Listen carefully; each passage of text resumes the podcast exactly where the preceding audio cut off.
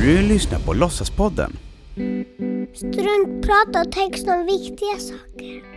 På något sätt är allt omkring oss, tankar, ideal och normer, påhittat av oss människor. Vi låtsas helt enkelt. Och du lyssnar på Frida Silander och Erik Rosales som låtsas göra en otroligt viktig podd. Här är den korta versionen med bara texterna. Dagens tema är rädslor. Jag har tränat och tränat på att göra misstag, på att våga göra fel och på att utsätta mig för livet med alla dess nyckfulla vändningar. Allt i jakten på att inte överraskas av rädslan. För har jag avsiktligt utsatt mig för okontrollerade situationer så blir överraskningen inte lika läskig. För min största rädsla i livet är nog själva rädseln i sig. För rädslan är en känsla som växer i takt med att den får fäste.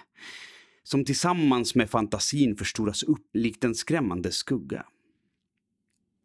Min äldsta son Vide har länge älskat läskiga sagor, läskiga böcker och den kittlande spänningen som kommer med dem.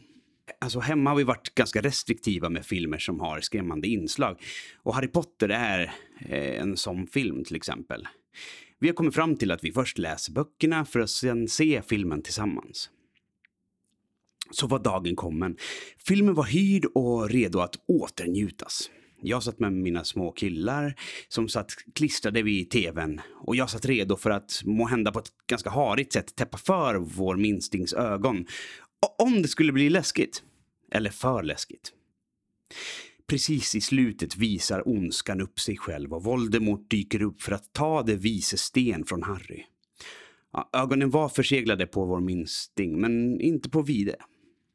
Och denna korta scen har helt ärligt skapat två månaders konstant uppvaknande och mardrömmar som liksom inte går att komma till rätta med.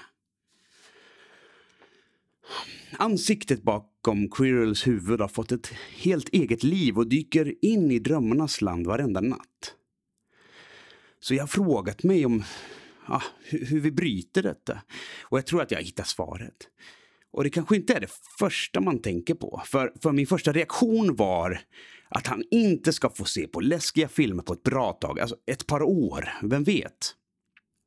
För denna korta sekvens på någon minut har fått en så otrolig inverkan på allt vad nattro heter. Jag tror att lösningen är precis den motsatta. För Vida har inte fått chansen att möta sin rädsla. Och det är dags att avdramatisera hela denna uppjagade skräck. Ta tag i rädslan. Alltså imorgon har jag tänkt låta honom se just den här scenen. Kanske en sådär fem, sju gånger, mitt på dagen. Och jag tror till och med att jag ska göra en liten video till honom med Voldemort bak på Quirrels huvud. Med en sån här app så att han kan sjungandes eh, nynna lite på hans favorit, Dr. Bajskorv. Så, så, så, låt oss ta itu med våra rädslor en gång för alla och konfrontera dem för vad de är. En känsla som tillsammans med fantasin förstorats upp likt en skrämmande skugga. Jag har tränat och tränat mig på att inte överraskas av rädslan. Men nu när jag suttit ner inför den här podden så har jag så himla svårt att greppa den själv. Det är som att jag låtsas att den inte finns. För då är det ju fantastiskt enkelt att peka på andras rädslor än mina egna. För tänker jag bara inte på dem så finns de ju inte. Eller? Egentligen finns det inget att vara rädd för. Ingenting förutom själva rädslan i sig. Den paralyserar, förminskar och låser in oss. Jag är rädd för sprutor, blod och kroppsliga grejer. När jag fick diskbrock hamnade jag på hjärtintensiven. Smärtan i ryggen gjorde mig så rädd att jag svimmade flera gånger och pulsen var nere på åtta slag i minuten när jag kom in till akuten. De trodde att det var något fel på mitt hjärta. Det var lite fel på mitt huvud bara. Rädsla är något vi skapar i våra sinnen. Väldigt sällan är det fråga om någon konkret, verklig fara. Vad är det värsta som kan hända? Frågar min sånglärare mig när jag berättar hur nervös jag är inför en spelning. Du kommer ju inte dö. Sen säger hon att jag ska visa min process bara. Visa var jag är just nu. Och att jag ska våga vara i nervositeten. Se det som ett tivoli inom dig med känslor och energier, säger hon. Jag går in på tivolit och det är ganska härligt. Det pirrar i magen och jag är helt klart vid liv. För att komma ur rädslan måste man kliva in i den. Känna på den, vara nyfiken på den. Erkänna att den är där. Och inse att precis just nu är ju allt ganska bra. Hjärtat slår som det ska.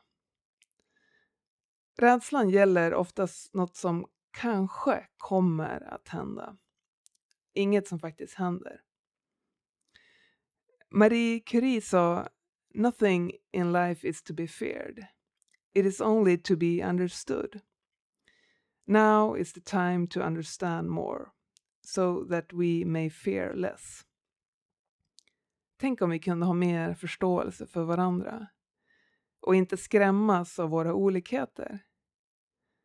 Då skulle världen vara lite mindre konfliktfylld. När jag var tonåring så ville pappa skaffa ett överfallslarm åt mig. Jag ville inte det. Jag visste på något vis att min känsla inför att gå ensam hem på natten skulle kunna komma att förändras ifall jag hade ett larm. Larmet skulle väcka rädslan i mig. Precis som löpsedlarna skulle göra om jag läste dem. Kanske är jag dumdristig, men jag går fortfarande ensam hem på natten. Promenerar fritt genom de mörkt glittrande städerna.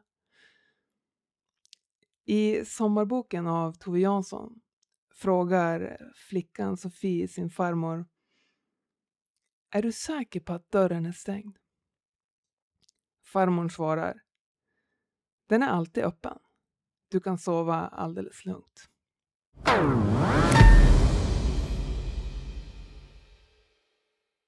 Låsa, låsa, låtsaspodden! låsa, låsa, låtsas låsa.